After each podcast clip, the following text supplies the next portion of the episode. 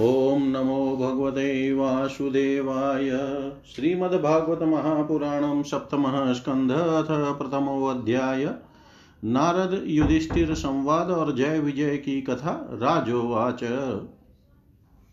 समः प्रिय सुहृद ब्रह्मण भूतानां भगवान् स्वयं इंद्रस्यार्थे कथं दैत्यानावधि द्विशमो यथा न हस्यार्थः सुरगणैः साक्षानि श्रेयसात्मनः नैवासुरेभ्यो विद्वेषो नोद्वेगश्चागुणस्य हि इति न सुमहाभाग नारायण गुणान् प्रति संशय सुमहान् जातस्तद भंवाश्चेतुमहरति।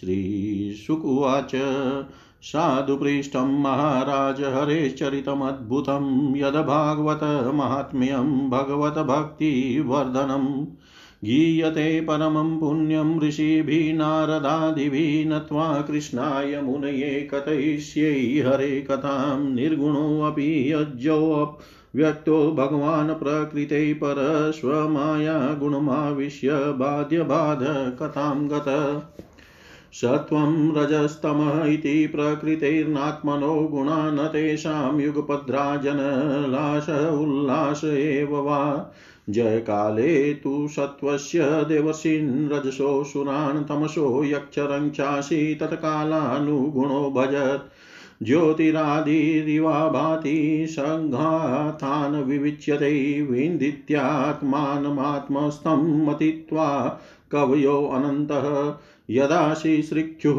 पुरा आत्मनः परो रजः सृजत्येष पृथक् स्वमायया सत्वं विचित्राशुरीरंशुरीश्वर साहिष्यमाणस्तमैरयत्यसौ कालं चरन्तः सृजतीश आश्रयं प्रधानपुंभ्यां नरदेव सत्यकृतः य एष राजनपि काल ईशिता सत्वं सुराणिकमि वेदयत्यत तत्प्रत्यनिकान् शूरान् सुरप्रियो रजस्त तमस्कान् प्रमीणोत्युरुस्रवा अत्रैवोदाहृत पूर्वमितिहासशूरसिना प्रीत्या महाक्रतो राजन् पृच्छते अजातशत्रवे दृष्ट्वा महाद्भूतं राजा राजसूयै महाक्रतो वासुदेवे भगवती सायुज्यं चेदि भूभुज तत्रहसिनं सुरऋषिं राजा पाण्डुसुतः क्रतो पप्रचः विस्मितमना मुनीनां शृण्वतामिदं।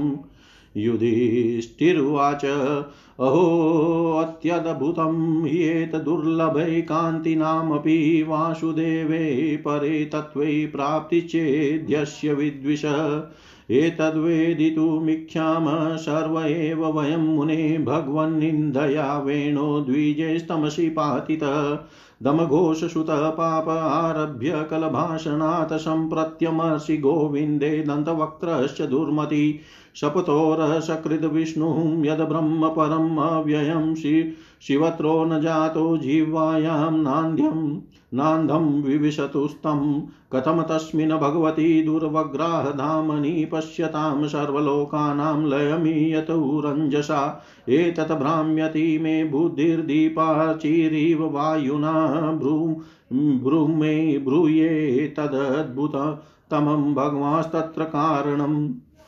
श्रीशुकुवाच राजस्तद्वचः आकर्ण्य नारदो भगवान् ऋषि तुष्टः प्राह तमाभाष्य शृण्वत्यास्ततत्सदः कथा।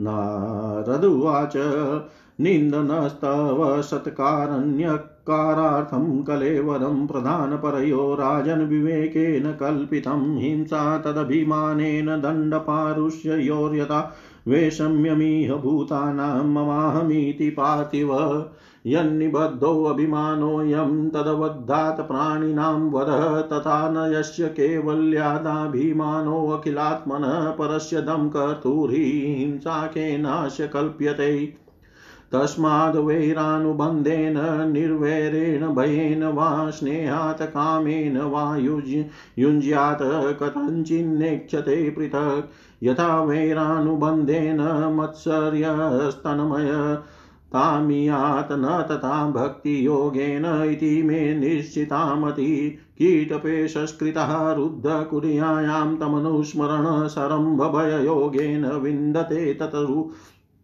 तत्स्वरूपताम् एवं कृष्णे भगवती मायामनुजैश्वरै वेदेन पुतपाप्मान स्तमा पूर्वनुचिन्तया कामाद्वेषाद् भयात् स्नेहाद्यथा भक्त्यैश्वरै मनः आवेश्य तदघं हित्वा बहवस्तद गतिं गतः गोप्य कामाद् भयात् कंसो द्वेषाचेद्यादयो नृपः सम्बन्धाद् वृष्णयः स्नेहाद्यूयं भक्त्या वयं विभो कथमोऽपि नवेन स्यात् पञ्चानां पुरुषं प्रति तस्मात् केनाप्युपायेन मनः कृष्णे निवेशयेत् मातृश्वैश्रेयो वश्चेद्यो दन्तवक्रश्च पाण्डव पार्षद प्रवरो विष्णोर्विप्र शापात्पदाच्युतौ युधिष्ठिर्वाच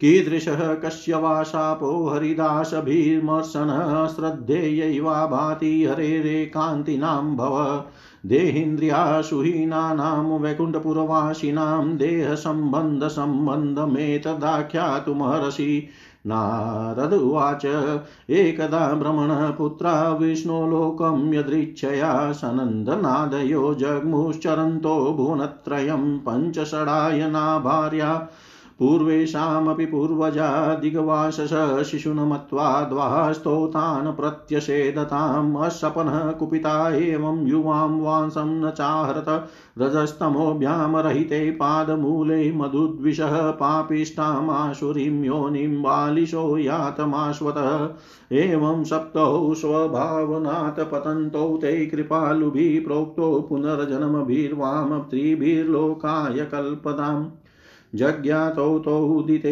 पुत्रो दैत्यदानववन्दितो हिरण्यकशिपुर्ज्येष्ठो हिरण्याक्षो अनुजस्ततः हतो हिरण्यकशिपि हतो हिरण्यकशिपु हरिणा सिंहरूपिणा हिरण्याख्यो धरोद्वारे बिभ्रता शोकरं वपु हिरण्यकशिपुपुत्रं प्रहलादं केशवप्रियं जिङ्गाशूरकरो नानायातना मृत्युहेतवे सर्वभूतात्मभूतं तं प्रशान्तं समदर्शनं भगवत्तेजसा स्पृष्टं न शक्नोद्वन्तुमुद्यमे ततस्तु राक्षसो जातो केशिन्यां विश्रव सुतो रावण कुंभकर्ण च सर्वलोकोपतापनो तत्रापि राघवो भूत्वा न्यहनछापस्मुक्तये रामवीर्यं श्रोष्यसि त्वं मार्कण्डेय मुखात् प्रभो तावेव क्षत्रियो जातो मातृश्वस्रात्मजो तव अधुना शाप निर्मुक्तो कृष्णचक्रहता हंसो वैरानुबन्धतीव्रेण ध्यानेनाच्युतः सात्मतां नितो पुनर्हरे पार्श्वं जगमतुर्विष्णुपार्षदो युधिष्ठिर उवाच विद्वेषो दयिते पुत्र कथमासीन् महात्मनि ब्रूहि मे भगवन्येन प्रहलादस्याच्युतात्मता ब्रूहि मे भगवन्येन प्रहलादस्याच्युतात्मता। राजा परीक्षित ने पूछा भगवान भगवान तो स्वभाव से ही भेदभाव से रहित है सम है समस्त प्राणियों के प्रिय और सुहृद है। फिर उन्होंने जैसे कोई साधारण मनुष्य भेदभाव से अपने मित्र का पक्ष ले और शत्रुओं का अनिष्ट करे उसी प्रकार इंद्र के लिए दैत्यों का वध क्यों किया। वे स्वयं परिपूर्ण कल्याण स्वरूप है इसीलिए उन्हें देवताओं से कुछ लेना देना नहीं है तथा निर्गुण होने के कारण दैत्यों से कुछ वैर विरोध और उद्वेग भी नहीं है। भगवत प्रेम के सौभाग्य से संपन्न महात्मना हमारे चित्त में भगवान के समत्व आदि गुणों के संबंध में बड़ा भारी संदेह हो रहा है, आप कृपा करके उसे मिटाइए। श्री सुखदेव जी ने कहा महाराज भगवान के अद्भुत चरित्र के संबंध में तुमने बड़ा सुंदर प्रश्न किया क्योंकि ऐसे प्रसंग प्रहलाद आदि भक्तों की महिमा से परिपूर्ण होते हैं जिसके श्रवण से भगवान की भक्ति बढ़ती है। इस समय इस परम पुण्यमय प्रसंग को नारद आदि महात्मा गण बड़े प्रेम से गाते रहते हैं। अब मैं अपने पिता श्री कृष्ण द्वैपायन मुनि को नमस्कार करके भगवान की लीला कथा का वर्णन करता हूँ। वास्तव में भगवान निर्गुण जन्मा व्यक्त और प्रकृति से परे है, ऐसा होने पर भी अपनी माया के गुणों को स्वीकार करके वे बाध्य बाधक भाव को अर्थात मरने और मारने वाले दोनों के परस्पर विरोधी रूपों को ग्रहण करते हैं। सत्वगुण, रजोगुण और तमोगुण ये प्रकृति के गुण हैं, परमात्मा के नहीं। परीक्षित इन तीनों गुणों को भी एक साथ ही घटती बढ़ती नहीं होती।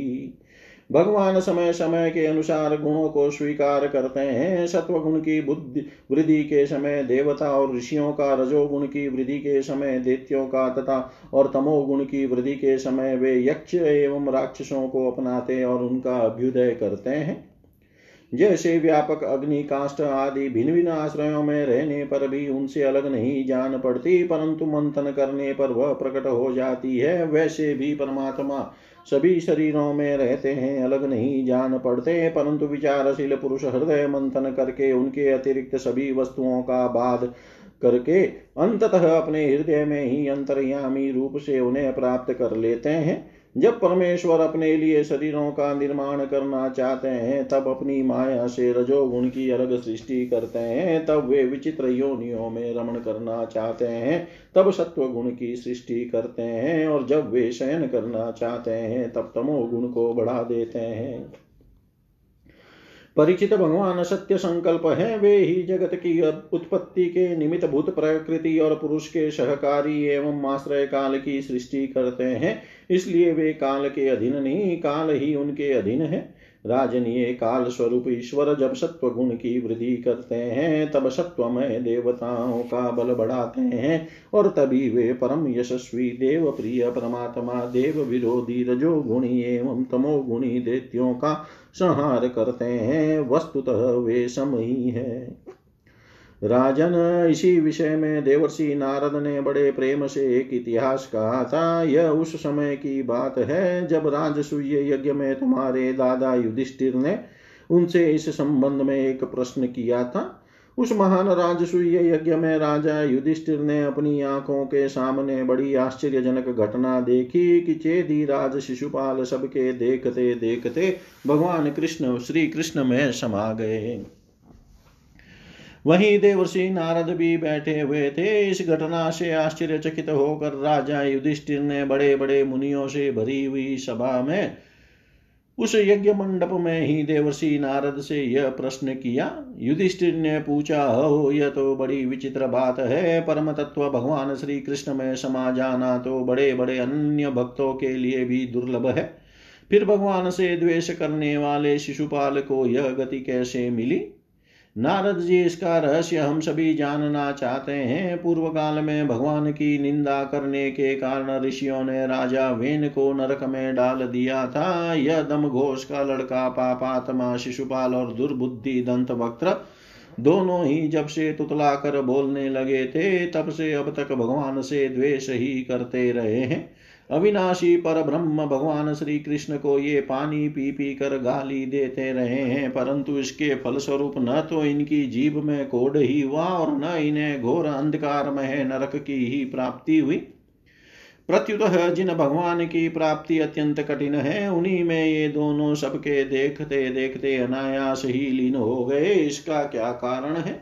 हवा के झोंके से लड़खड़ाती हुई दीपक की लौ के समान मेरी बुद्धि इस विषय में बहुत आगा पीछा कर रही है। आप सर्वज्ञ है, अतः इस अद्भुत घटना का रहस्य समझाइए।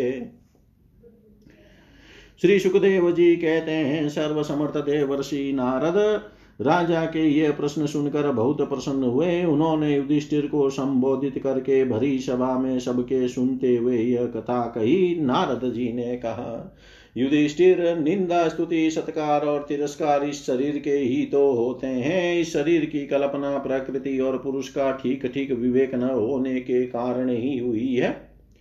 जब इस शरीर को ही अपना आत्मा मान लिया जाता है, तब यह मैं हूँ और यह मेरा है ऐसा भाव बन जाता है। यही सारे भेदभाव का मूल है। इसी के कारण ताड़ना और दुर्वचनों से पीड़ा होती है। जिस शरीर में अभिमान हो जाता है कि यह मैं हूँ, उस शरीर के वध से प्राणियों को अपना वध जान पड़ता है, किंतु भगवान में तो जीवों के समान ऐसा अभिमान है नहीं, क्योंकि वे सर्वात्मा हैं, अद्वितीय है।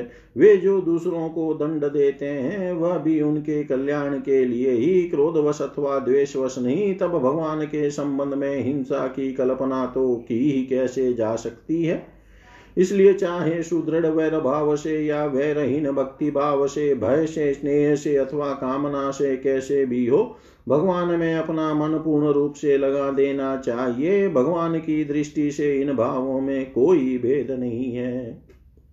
युधिष्ठिर, मेरा तो ऐसा दृढ़ निश्चय है कि मनुष्य वैर भाव से भगवान में जितना तन्मय हो जाता है उतना भक्ति योग से नहीं होता। भृंगी कीड़े को लाकर भीत पर अपने छिद्र में बंद कर देता है और वह भय तथा उद्वेग से भृंगी का चिंतन करते करते उसके जैसा ही हो जाता है। यही बात भगवान श्री कृष्ण के संबंध में भी है। लीला के द्वारा मनुष्य मालूम पड़ते हुए ये सर्वशक्तिमान भगवान ही तो हैं। इनसे वैर करने वाले भी इनका चिंतन करते करते पाप रहित होकर इन्हीं को प्राप्त हो गए। एक नहीं अनेकों मनुष्य काम से, द्वेष से, भय से और स्नेह से अपने मन को भगवान में लगाकर एवं अपने सारे पाप धोकर उसी प्रकार भगवान को प्राप्त हुए हैं जैसे भक्त भक्ति से। महाराज, गोपियों ने भगवान से मिलन के तीव्र काम अर्थात प्रेम से, कंस ने भय से, शिशुपाल, दंतवक्र आदि राजाओं ने द्वेष से, यदुवंशियों ने परिवार के संबंध से, तुम लोगों ने स्नेह से और हम लोगों ने भक्ति से अपने मन को भगवान में लगाया है। भक्तों के अतिरिक्त जो पांच प्रकार के भगवान का चिंतन करने वाले हैं उनमें से राजा वैन की तो किसी में भी गणना नहीं होती, क्योंकि उसने किसी भी प्रकार से भगवान में मन नहीं लगाया था। सारांश यह कि चाहे जैसे हो अपना मन भगवान श्री कृष्ण में तन्मय कर देना चाहिए। महाराज, फिर तुम्हारे मौसेरे भाई शिशुपाल और दंतवक्त्र दोनों ही विष्णु भगवान के मुख्य पार्षद थे। ब्राह्मणों के शाप से इन दोनों को अपने पद से च्युत होना पड़ा था। राजा युधिष्ठिर ने पूछा, नारद जी, भगवान के पार्षदों को भी प्रभावित करने वाला वह शाप किसने दिया था तथा वह कैसा था? भगवान के अनन्य प्रेमी फिर जन्म मृत्युमय संसार में आए, यह बात तो कुछ अविश्वसनीय सी मालूम पड़ती है। वैकुंठ के रहने वाले लोग प्राकृत शरीर, इंद्रिय और प्राणों से रहित होते हैं, उनका प्राकृत शरीर से संबंध किस प्रकार हुआ, यह बात आप अवश्य सुनाइए। नारद जी ने कहा, एक दिन ब्रह्मा के मानस पुत्र सनकादि ऋषि तीनों लोकों में स्वच्छंद विचरण करते हुए वैकुंठ में जा पहुंचे। यों तो वे सबसे प्राचीन है, परंतु जान पड़ते हैं ऐसे मानो पांच छह बरस के बच्चे हो, वस्त्र भी नहीं पहनते। उन्हें साधारण बालक समझकर द्वारपालों ने उनको भीतर जाने से रोक दिया। इस पर वे क्रोधित से हो गए और उन्होंने द्वारपालों को यह शाप दिया कि मूर्खों, भगवान विष्णु के चरण तो रजोगुण और तमोगुण से रहित है, तुम दोनों इनके समीप निवास करने योग्य नहीं हो, इसलिए शीघ्र ही तुम यहाँ से पापमयी असुर योनि में जाओ। उनके इस प्रकार शाप देते ही जब वे वैकुंठ से नीचे गिरने लगे, तब उन कृपालु महात्माओं ने कहा, अच्छा, तीन जन्मों में इस शाप को भोग कर तुम लोग फिर इसी वैकुंठ में आ जाना। युधिष्ठिर वे ही दोनों दिति के पुत्र हुए। उनमें बड़े का नाम हिरण्यकशिपु था और उससे छोटे का हिरण्याक्ष। दैत्य और दानवों के समाज में यही दोनों सर्वश्रेष्ठ थे। विष्णु भगवान ने नरसिंह का रूप धारण करके हिरण्यकशिपु को और पृथ्वी का उद्धार करने के समय वाराह अवतार ग्रहण करके हिरण्याक्ष को मारा। हिरण्यकशिपु ने अपने पुत्र प्रहलाद को भगवत प्रेमी होने के कारण मार डालना चाहा और इसके लिए उन्हें बहुत सी यातनाएं दी, परंतु प्रहलाद सर्वात्मा भगवान के परम प्रिय हो चुके थे, समदर्शी हो चुके थे। उनके हृदय में अटल शांति थी, भगवान के प्रभाव से वे सुरक्षित थे। इसलिए तरह तरह से चेष्टा करने पर भी हिरण्यकशिपु उनको मार डालने में समर्थ न हुआ। युधिष्ठिर वे ही दोनों विश्रवा मुनि के द्वारा केशिनी के कशी के गर्भ से राक्षसों के रूप में पैदा हुए। उनका नाम था रावण और कुंभकर्ण। उनके उत्पातों से सब लोकों में आग सी लग गई थी। उस समय भी भगवान ने उन्हें सांप से छुड़ाने के लिए राम रूप से उनका वध किया। युधिष्ठिर, मार्कंडेय मुनि के मुख से तुम भगवान श्री राम का चरित्र सुनोगे। वे ही दोनों जय विजय इस जन्म में तुम्हारी मौसी के लड़के शिशुपाल और दंतवक्र के रूप में क्षत्रिय कुल में उत्पन्न हुए थे। भगवान श्री कृष्ण के चक्र का स्पर्श प्राप्त हो जाने से उनके सारे पाप नष्ट हो गए और वे सनकादि के शाप से मुक्त हो गए।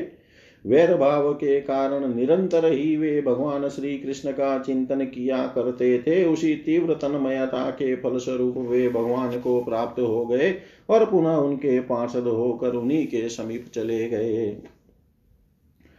युधिष्ठिर जी ने पूछा, भगवान हिरण्यकशिपु ने अपने स्नेह भाजन पुत्र प्रहलाद से इतना द्वेष क्यों किया? फिर प्रहलाद तो महात्मा थे, साथ ही अभी बतलाइए कि किस साधन से प्रहलाद भगवनमय हो गए। इति श्रीमद्भागवते महापुराणे पारमहंस्याम संहितायां सप्तम स्कंदे प्रहलाद चरितोपक्रमे प्रथमो अध्याय। सर्वं श्रीशां सदाशिवार्पणम् अस्तु। ओं विष्णवे नमः। ओं विष्णवे नमः। ओं विष्णवे नमः। श्रीमद्भागवत सप्तम स्कंद द्वितीय अध्याय। हिरण्याक्ष का वध होने पर हिरण्यकशिपु का अपनी माता और कुटुंबियों को समझाना। नारद उवाच, भ्रातर्येवं विनीहते हरिणा क्रोडमूर्तिना हिरण्यकशिपु राजन् पर्यतप्य दृशा शुचा आह चेदं रुषा घूर्ण संदष्ट दशनच्छद कोपोज्वलदभ्याम चक्षुभ्याम निरीक्षण धूम्रमंबरम करालदस्रोग दृष्टया दुष्प्रेक्ष्य भ्रुकुटीमुख शूलमुद्यम्य सदसि दानवानिदं ब्रवीत्। भो भो दानवदैत्येया द्विमूर्धस्त्रयक्षम्बर शतबाहो हयग्रीवनमुचे पाकैल्वल। विप्रचीते मम वचः पुलो मनः शकुनादय शृणुतानन्तरं सर्वे क्रियतामाशुमाचिरं। सपत्नेर्घातितः क्षुद्रे भ्राता मे दहितः शूहृतः पाशनिग्राहेण हरिणा समेन नाप्युपधावने। तस्य त्यक्तस्वभावस्य घृणेर्मायावनोकश भजन्तं भजमानस्य मालस्येवास्तिरात्मनः। मच्छुलभिन्नग्रीवस्य भूरिणा रुधिरेण वैरुधिरप्रियं तर्पयिष्ये भ्रातरं मे गतव्यतः। तस्मिन् कुटे अहिते नष्टे कृतमूले वनस्पतौ विट्टपायिव शुष्यन्ति विष्णुप्राणा दिवोकश।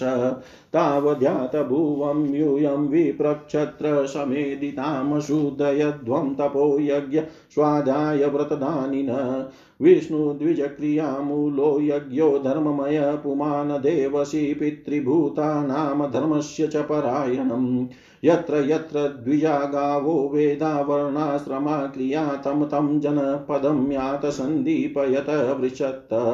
इति ते भर्तृनिदेशमादाय शिरसा धृता तथा प्रजानां कदनं विदधु कदन प्रिया। पूरग्राम व्रजो ध्यान क्षेत्रारामाश्रमाकारान् खेटखर्वटः घोषाश्च ददहु पतनानि च।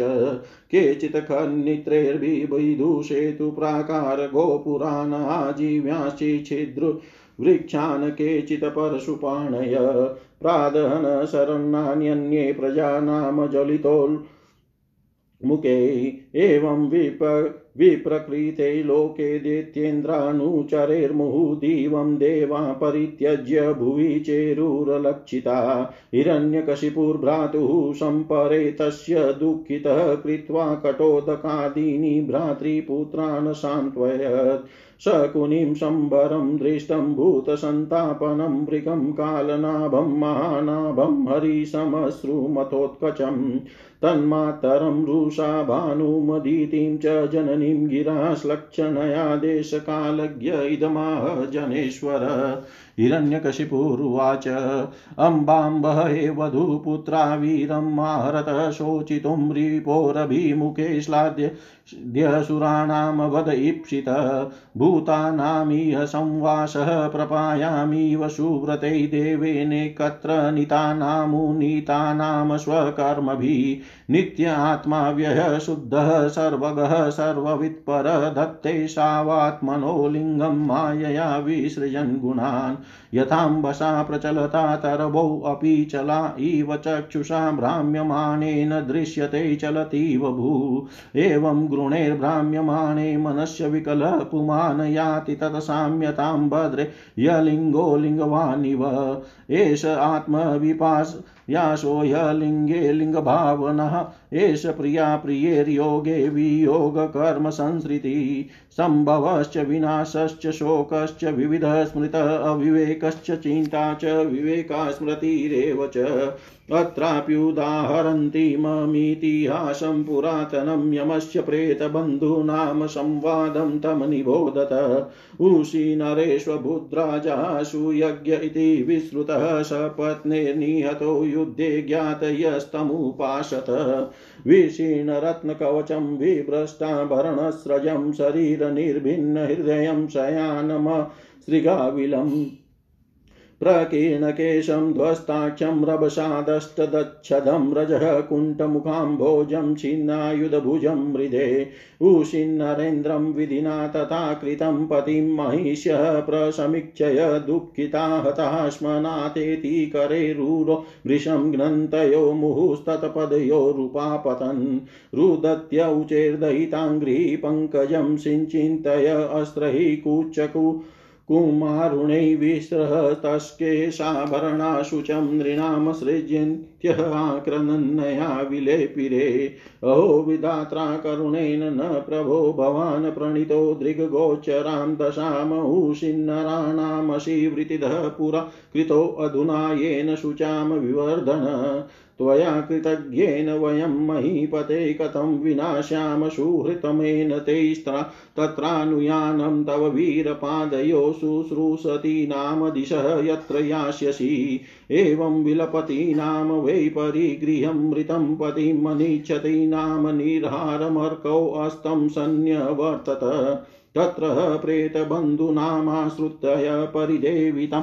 आहतान् बालको भूत्वा यमः स्वयमुपागतः यम उवाच अहो अमीषाम वयसादिकानाम विपश्यताम लोकविधिं विमोह यत्र गतस्तत्र गतं मनुष्यं स्वयं सधर्मा अपि चोचन्त्य पार्थम् अहो वयं धन्यतमाय दत्र त्यक्ता पितृभ्यां न विचिन्तयाम अभक्ष्यमाणा अबलावृकादिभि संरक्षिता रक्षति यो हि गर्भे य इच्छयेष सृजति दमव्ययो य एव रक्षत्य वलुम्पते च य तस्य बला क्रीडनम् आहुरीशितुश्चराचरं निग्रह संग्रहे प्रभु पतिच्युतं तिष्ठति दिष्टरक्षितं गृहे स्थितं तदविहतं विनश्यति जीवत्यनाथो अपि तदीक्षितो वने गृहे अपि गुप्तो अस्य हतो न जीवति भूतानि तेस्ते निजयोनि कर्मभिर्भवन्ति कालेन भवन्ति सर्वशः न तत्र आत्मा प्रकृतावपि स्थितः तस्य गुणैरन्यतमो निबध्यते इदं शरीरं पुरुषस्य मोहजं यथा पृथक् भौतिकमीयते गृह्यं यथोदके पार्थिव तेजसे जनः कालेन जातो विकृतो विनश्यति यथा नलो दारुषु भिन्न ईयते यथा निलो देहगत पृथक स्थितः यथा नभः सर्वगतं न सज्जते तथा पुमान सर्वगुणाश्रय पर सुयज्ञोऽन्वयम् शेते मूढ़ाय मनुशोचतः यः श्रोता यो अनुवक्तेह स न दृश्येत कहिर्चितः न श्रोता नानुवक्तायं मुख्यो अप्यत्र महान् सूयस्त्विहेन्द्रियमानात्मः स चान्य प्राणदेहयो भूतेन्द्रियमनोलिङ्गान् देहानुचावचान् विभु भजत्युत सृजति अन्यस्तच्चापि श्वेन तेजसा यावलिंगान् वितो हि आत्मा तावत् कर्म निबंधनं ततो विपर्यय क्लेशो माया योगो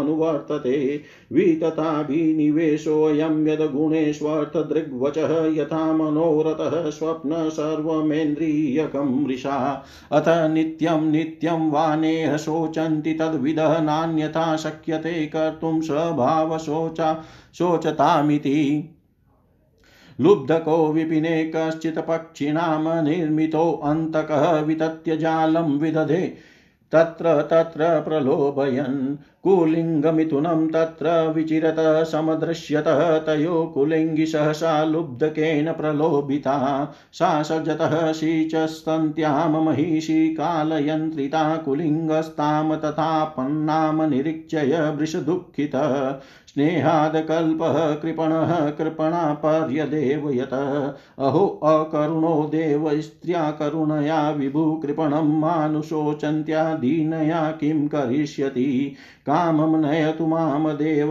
किमर्धेनात्मनो हि मे दीनेन जीवता दुःखमनेन विधुरायुषा कथं त्वजात पञ्चास्तानमात्रहीनान् विवर्मयम् मंदभाग्या प्रतीक्षन्ते नीडे मे मातरं प्रजा एवं कुलिंगं विलपन्त मारात प्रिया वियोगातुरमश्रुकण्ठं स एव तं शाकुनिकशरेण विव्याध कालप्रहीतो विलीन् एवं यूयमः पश्यन्त्यः आत्मापायं बुद्धयनेनं प्राप्स्यतः शोचन्त्यः पतिं वर्षशतेरपि। हिरण्यकशिपुरुवाच बो बाल एवं प्रवदति सर्वे विस्मितचेतस ज्ञातयो मे निरे सर्वमनित्यं यथोतितम् यम एतदुपाख्याय तत्रैवान्तरधीयत ज्ञातयोऽपि सुयज्ञस्य चक्रुर्यत् साम्परायिकं ततः शोचतः मायूयं परं चात्मानमेव च क आत्मः क परो वात्र स्वीय पारक्य एव वा स्वपराभिनिवेशेन विना ज्ञानेन देहिनां। नारद उवाच इति दैत्यपतेर्वाक्यं दीतिराकर्ण्य शश्नुषा पुत्रशोकं क्षणात् त्यक्त्वा तत्वेचितं धारय पुत्रशोकं क्षणात् त्यक्त्वा तत्वेचितं धारय। नारद जी ने कहा युधिष्ठिर जब भगवान ने वराह अवतार धारण करके हिरण्याक्ष को मार डाला तब भाई के इस प्रकार मारे जाने पर हिरण्यकशिपु रोष से जल भुन गया और शोक से संतप्त हो उठा। वह क्रोध से कांपता हुआ अपने दांतों से बार बार होठ चबाने लगा। क्रोध से दहकती हुई आंखों की आग के धुएं से धूमिल हुए आकाश की ओर देखता वह कहने लगा। उस समय विकराल दाढ़ों आग उगलने वाली उग्र दृष्टि और चढ़ी हुई भौं के कारण उसका मुख देखा न जाता था। भरी सभा में त्रिशूल उठाकर उसने द्विमूर्धा त्रयक्ष शंबर शतबाहु है ग्रीव नमुची पाक इलवल विप्रचिति पुलोमा और शकुन आदि को संबोधन करके कहा देत्यों और दानवों तुम सब लोग मेरी बात सुनो और उसके बाद जैसे मैं कहता हूँ वैसे करो। तुम्हें यह ज्ञात है कि मेरे क्षुद्र शत्रुओं ने मेरे परम प्यारे और हितेशी भाई को विष्णु से मरवा डाला है। यद्यपि वह देवता और दैत्य दोनों के प्रति समान है तथापि दौड़ धूप और अनुनय विनय करके देवताओं ने उसे अपने पक्ष में कर लिया है। यह विष्णु पहले तो बड़ा शुद्ध और निष्पक्ष था परंतु अब माया से वराह आदि रूप धारण करने लगा है और अपने स्वभाव से च्युत हो गया है। बच्चे की तरह जो उसकी सेवा करे उसी की ओर हो जाता है, उसका चित्त स्थिर नहीं है। अब मैं अपने इस शूल से उसका गला काट डालूंगा और उसके खून की धारा से अपने रुधिर प्रेमी भाई का तर्पण करूंगा तब कहीं मेरे हृदय की पीड़ा शांत होगी। इस उस मायावी शत्रु के नष्ट होने पर पेड़ की जड़ कट जाने पर डालियों की तरह सब देवता अपने आप सूख जाएंगे क्योंकि उनका जीवन तो विष्णु ही है। इसलिए तुम लोग इसी समय पृथ्वी पर जाओ।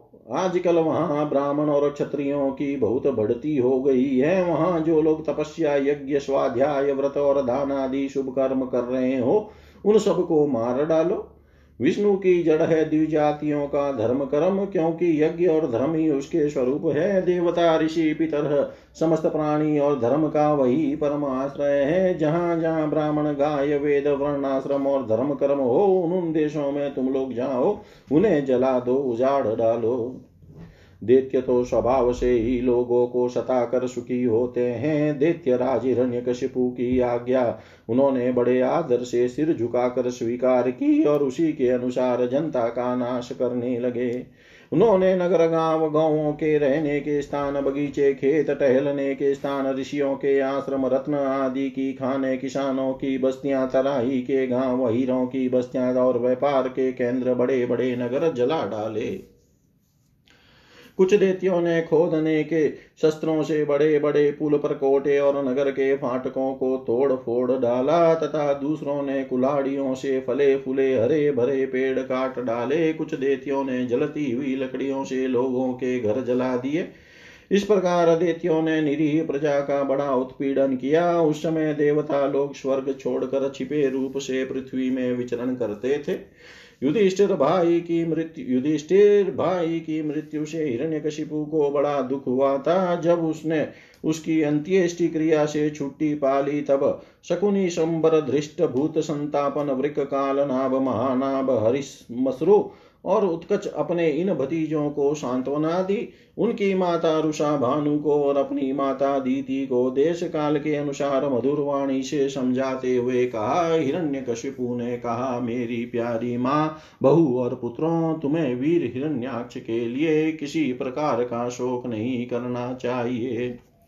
वीर पुरुष तो ऐसा चाहते ही हैं कि लड़ाई के मैदान में अपने शत्रु के सामने उसके दांत खट्टे करके प्राण त्याग करें। वीरों के लिए ऐसी ही मृत्यु श्लाघनीय होती है।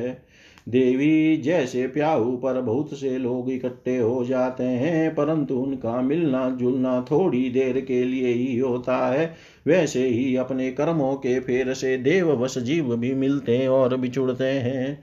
वास्तव में आत्मा नित्य अविनाशी शुद्ध सर्वगत सर्वज्ञ और देह इंद्रिय आदि से पृथक है। वह अपनी अविद्या से ही देह आदि की सृष्टि करके भोगों के साधन सूक्ष्म शरीर को स्वीकार करता है। जैसे हिलते हुए पानी के साथ उसमें प्रतिबिंबित होने वाले वृक्ष भी हिलने से हिलते से जान पड़ते हैं और घुमाई जाती हुई आंख के साथ सारी पृथ्वी ही घूमती सी दिखाई देती है। कल्याणी, वैसे ही विषयों के कारण मन भटकने लगता है और वास्तव में निर्विकार होने पर भी उसी के समान आत्मा भी भटकता हुआ सा जान पड़ता है। उसका स्थूल और सूक्ष्म शरीर से शरीरों से कोई भी संबंध नहीं है, फिर भी वह संबंधी सा जान पड़ता है। सब प्रकार से शरीर रहित आत्मा को शरीर समझ लेना यही तो अज्ञान है। इसी से प्रिय अथवा प्रिय वस्तुओं का मिलना और बिछड़ना होता है। इसी से कर्मों के साथ संबंध हो जाने के कारण संसार में भटकना पड़ता है। जन्म मृत्यु अनेकों प्रकार के शोक, अविवेक, चिंता और विवेक की विस्मृति, सबका कारण यह अज्ञान ही है। इस विषय में महात्मा लोग एक प्राचीन इतिहास कर कहा करते हैं। वह इतिहास मरे हुए मनुष्यों के संबंधियों के साथ यमराज की बातचीत है, तुम लोग ध्यान से उसे सुनो। उसी नर देश में एक बड़ा यशस्वी राजा था, उसका नाम था सुयज्ञ। लड़ाई में शत्रुओं ने उसे मार डाला। उस समय उसके भाई बंधु उसे घेर कर बैठ गए। उसका जड़ाऊ कवच छिन्न भिन्न हो गया था, गहने और मालाएं तहस नहस हो गई थी, बाणों की मार से कलेजा फट गया था, शरीर खून से लथपथ था, बाल बिखर गए थे, आंखें धस गई थी, क्रोध के मारे दांतों से उसके होठ दबे हुए थे, कमल के समान मुख धूल से ढक गया था, युद्ध में उसके शस्त्र और बाहें कट गई थी। रानियों को देववश अपने पतिदेव उसी नर नरेश की यह दशा देख कर बड़ा दुख हुआ।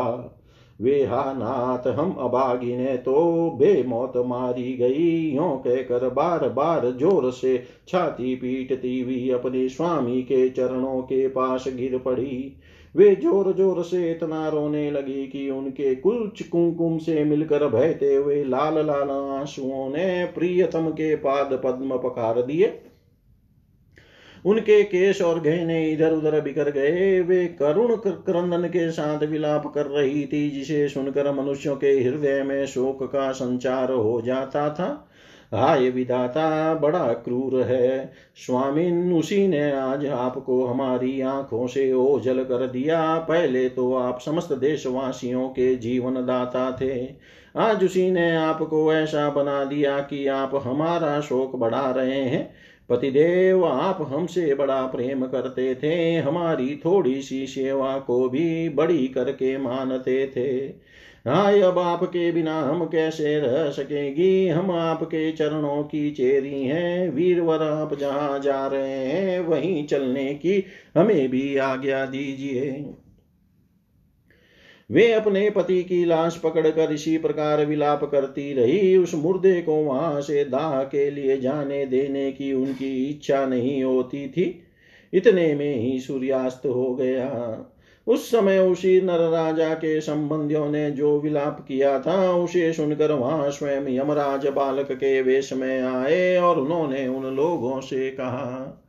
यमराज बोले, बड़े आश्चर्य की बात है, ये लोग तो मुझसे सयाने हैं, बराबर लोगों का मरना जीना देखते हैं, फिर भी इतने मूढ़ हो रहे हैं। अरे यह मनुष्य जहाँ से आया था वहीं चला गया, इन लोगों को भी एक न एक दिन वहीं जाना है, फिर झूठ मूठ ये लोग इतना शोक क्यों करते हैं। हम तो तुमसे लाख गुने अच्छे हैं, परम धन्य हैं, क्योंकि हमारे बाप माँ बाप ने हमें छोड़ दिया है, हमारे शरीर में पर्याप्त बल भी नहीं है, फिर भी हमें कोई चिंता नहीं है। भेड़िए आदि हिंसक जंतु हमारा बाल भी बांका नहीं कर पाते। जिसने गर्भ में रक्षा की थी वही इस जीवन में भी हमारी रक्षा करता रहता है। देवियों, जो अविनाशी ईश्वर अपनी मौज से इस जगत को बनाता है, रखता है और बिगाड़ देता है, उस प्रभु का यह एक खिलौना मात्र है। वह इस चराचर जगत को दंड या पुरस्कार देने में समर्थ है। भाग्य अनुकूल हो तो रास्ते रास्ते में गिरी हुई वस्तु भी ज्यों की त्यों पड़ी रहती है, परंतु भाग्य के प्रतिकूल होने पर घर के भीतर तिजोरी में रखी हुई वस्तु भी खो जाती है। जीव बिना किसी सहारे के देव की दया दृष्टि से जंगल में भी बहुत दिनों तक जीवित रहता है, परंतु देव के विपरीत होने पर घर में सुरक्षित रहने पर भी मर जाता है। रानियों, सभी प्राणियों की मृत्यु अपने पूर्व जन्मों की कर्म वासना के अनुसार समय पर होती है और उसी के अनुसार उनका जन्म भी होता है, परंतु आत्मा शरीर से अत्यंत भिन्न है, इसलिए वह उसमें रहने पर भी उसके जन्म मृत्यु आदि धर्मों से अछूता ही रहता है। जैसे मनुष्य अपने मकान को अपने से अलग और मिट्टी का समझता है, वैसे ही यह शरीर भी अलग और मिट्टी का है, मोह वश इसे अपना समझ बैठता है। जैसे बुलबुले आदि पानी के विकार, घड़े आदि मिट्टी के विकार और गहने आदि स्वर्ण के विकार समय पर बनते हैं, रूपांतरित होते हैं तथा नष्ट हो जाते हैं, वैसे ही इन्हीं तीनों के विकार से बना हुआ यह शरीर भी समय पर बन बिगड़ जाता है। जैसे काठ में रहने वाली व्यापक अग्नि स्पष्ट हो उससे अलग है इस जैसे काठ में रहने वाली व्यापक अग्नि स्पष्ट ही उससे अलग है। जैसे देह में रहने पर भी वायु का उससे कोई संबंध नहीं है। जैसे आकाश सब जगह एक सा रहने पर भी किसी के दोष गुण से लिप्त नहीं होता, वैसे ही समस्त देहेंद्रियों में रहने वाला और उनका आश्रय आत्मा भी उनसे अलग और निर्लिप्त है। मूर्खों, जिसके लिए तुम सब शोक कर रहे हो वह सुयज्ञ नामक शरीर तो तुम्हारे सामने पड़ा है, तुम लोग इसी को देखते थे। इसमें जो सुनने वाला और बोलने वाला था वह तो कभी किसी को नहीं दिखाई पड़ता था, फिर आज भी नहीं दिखाई दे रहा है, तो शोक क्यों। तुम्हारी यह मान्यता कि प्राण ही बोलने वा या सुनने वाला था सो निकल गया, मूर्खता पूर्ण है, क्योंकि सुषुप्ति के समय प्राण तो रहता है पर वह न न वह बोलता है न सुनता है। शरीर में सब इंद्रियों की चेष्टा का हेतु भूत जो महाप्राण है वह प्रधान होने पर भी बोलने या सुनने वाला नहीं है, क्योंकि वह जड़ है। देह और इंद्रियों के द्वारा सब पदार्थों का दृष्टा जो आत्मा है वह शरीर और प्राण दोनों से पृथक है। यद्यपि वह परिचिन्न नहीं है, व्यापक है, फिर भी पंचभूत इंद्रिय और मन से युक्त नीचे ऊंचे देव मनुष्य पशु पक्षी आदि शरीरों को ग्रहण करता और अपने विवेक बल से मुक्त भी हो जाता है। वास्तव में वह इन सबसे अलग है। जब तक वह पांच प्राण, पांच कर्मेंद्रिय, पांच ज्ञानेन्द्रिय, बुद्धि और मन इन सत्रह तत्वों से बने हुए लिंग शरीर से युक्त रहता है तभी तक कर्मों से बंधा रहता है, और इस बंधन के कारण ही माया से होने वाले मोह और क्लेश बराबर उसके पीछे पड़े रहते हैं। प्रकृति के गुण और उनसे बनी हुई वस्तुओं को सत्य समझना अथवा कहना झूठ मूठ का दुराग्रह है। मनोरथ के समय की कल्पित और स्वप्न के समय की दिख पड़ने वाली वस्तुओं के समान इंद्रियों के द्वारा जो कुछ ग्रहण किया जाता है सब मिथ्या है।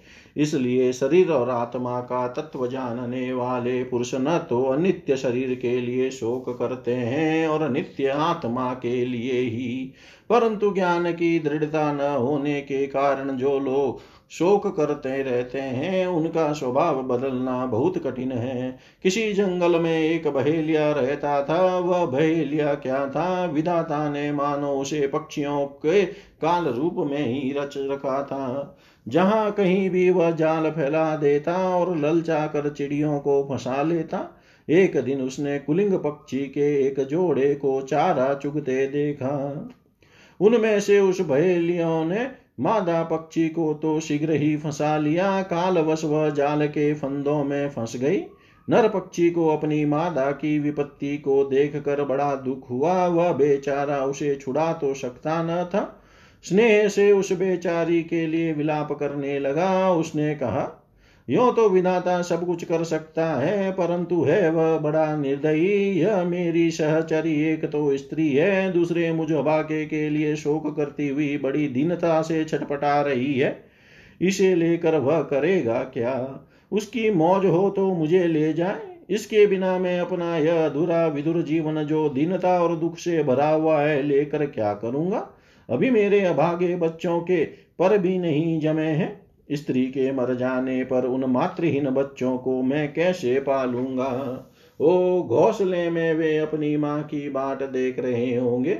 इस तरह वह पक्षी बहुत सा विलाप करने लगा। अपनी सहचरी के वियोग से वह आतुर हो रहा था। आंसुओं के मारे उसका गला रुंध गया था। तब तक काल की प्रेरणा से पास ही छिपे हुए उसी बहेलिये ने ऐसा बाण मारा कि वह भी वहीं पर लौट गया। मूर्ख रानियों, तुम्हारी भी यही दशा होने वाली है। तुम्हें अपनी मृत्यु तो दिखती नहीं और इसके लिए रो पीट रही हो। यदि तुम लोग सौ बरस तक इसी तरह शोकवश छाती पीटती रहो तो भी अब तुम इसे नहीं पा सकोगी। हिरण्यकशिपु ने कहा, उस छोटे से बालक की ऐसी ज्ञानपूर्ण बातें सुनकर सबके सब दंग रह गए। उसी नर नरेश के भाई बंधु और स्त्रियों ने यह बात समझ ली कि समस्त संसार और इसके सुख दुख अनित्य एवं मिथ्या है। यमराज यह उपाख्यान सुनाकर वहीं अंतर्धान हो गए। भाई बंधुओं ने भी सुयज्ञ की अंत्येष्टि क्रिया की। इसलिए तुम लोग भी अपने लिए या किसी दूसरे के लिए शोक मत करो।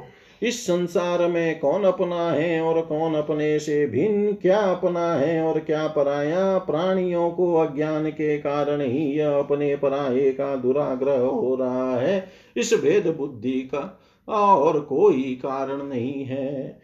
नारद जी ने कहा, युधिष्ठिर, अपनी पुत्र वधु के साथ दिति ने हिरण्यकशिपु की यह बात सुनकर उसी क्षण पुत्र शोक का त्याग कर दिया और अपना चित परम तत्व स्वरूप परमात्मा में लगा दिया। इति श्रीमद्भागवते महापुराणे पारमहंस्याम संहितायां सप्तम स्कंदे दिति को दिति शोकापनयनम नाम द्वितीयो अध्याय। सर्वं श्रीशां सदाशिवार्पणमस्तु। ओम विष्णवे नमः। ओम विष्णवे नमः। ओम विष्णवे नमः।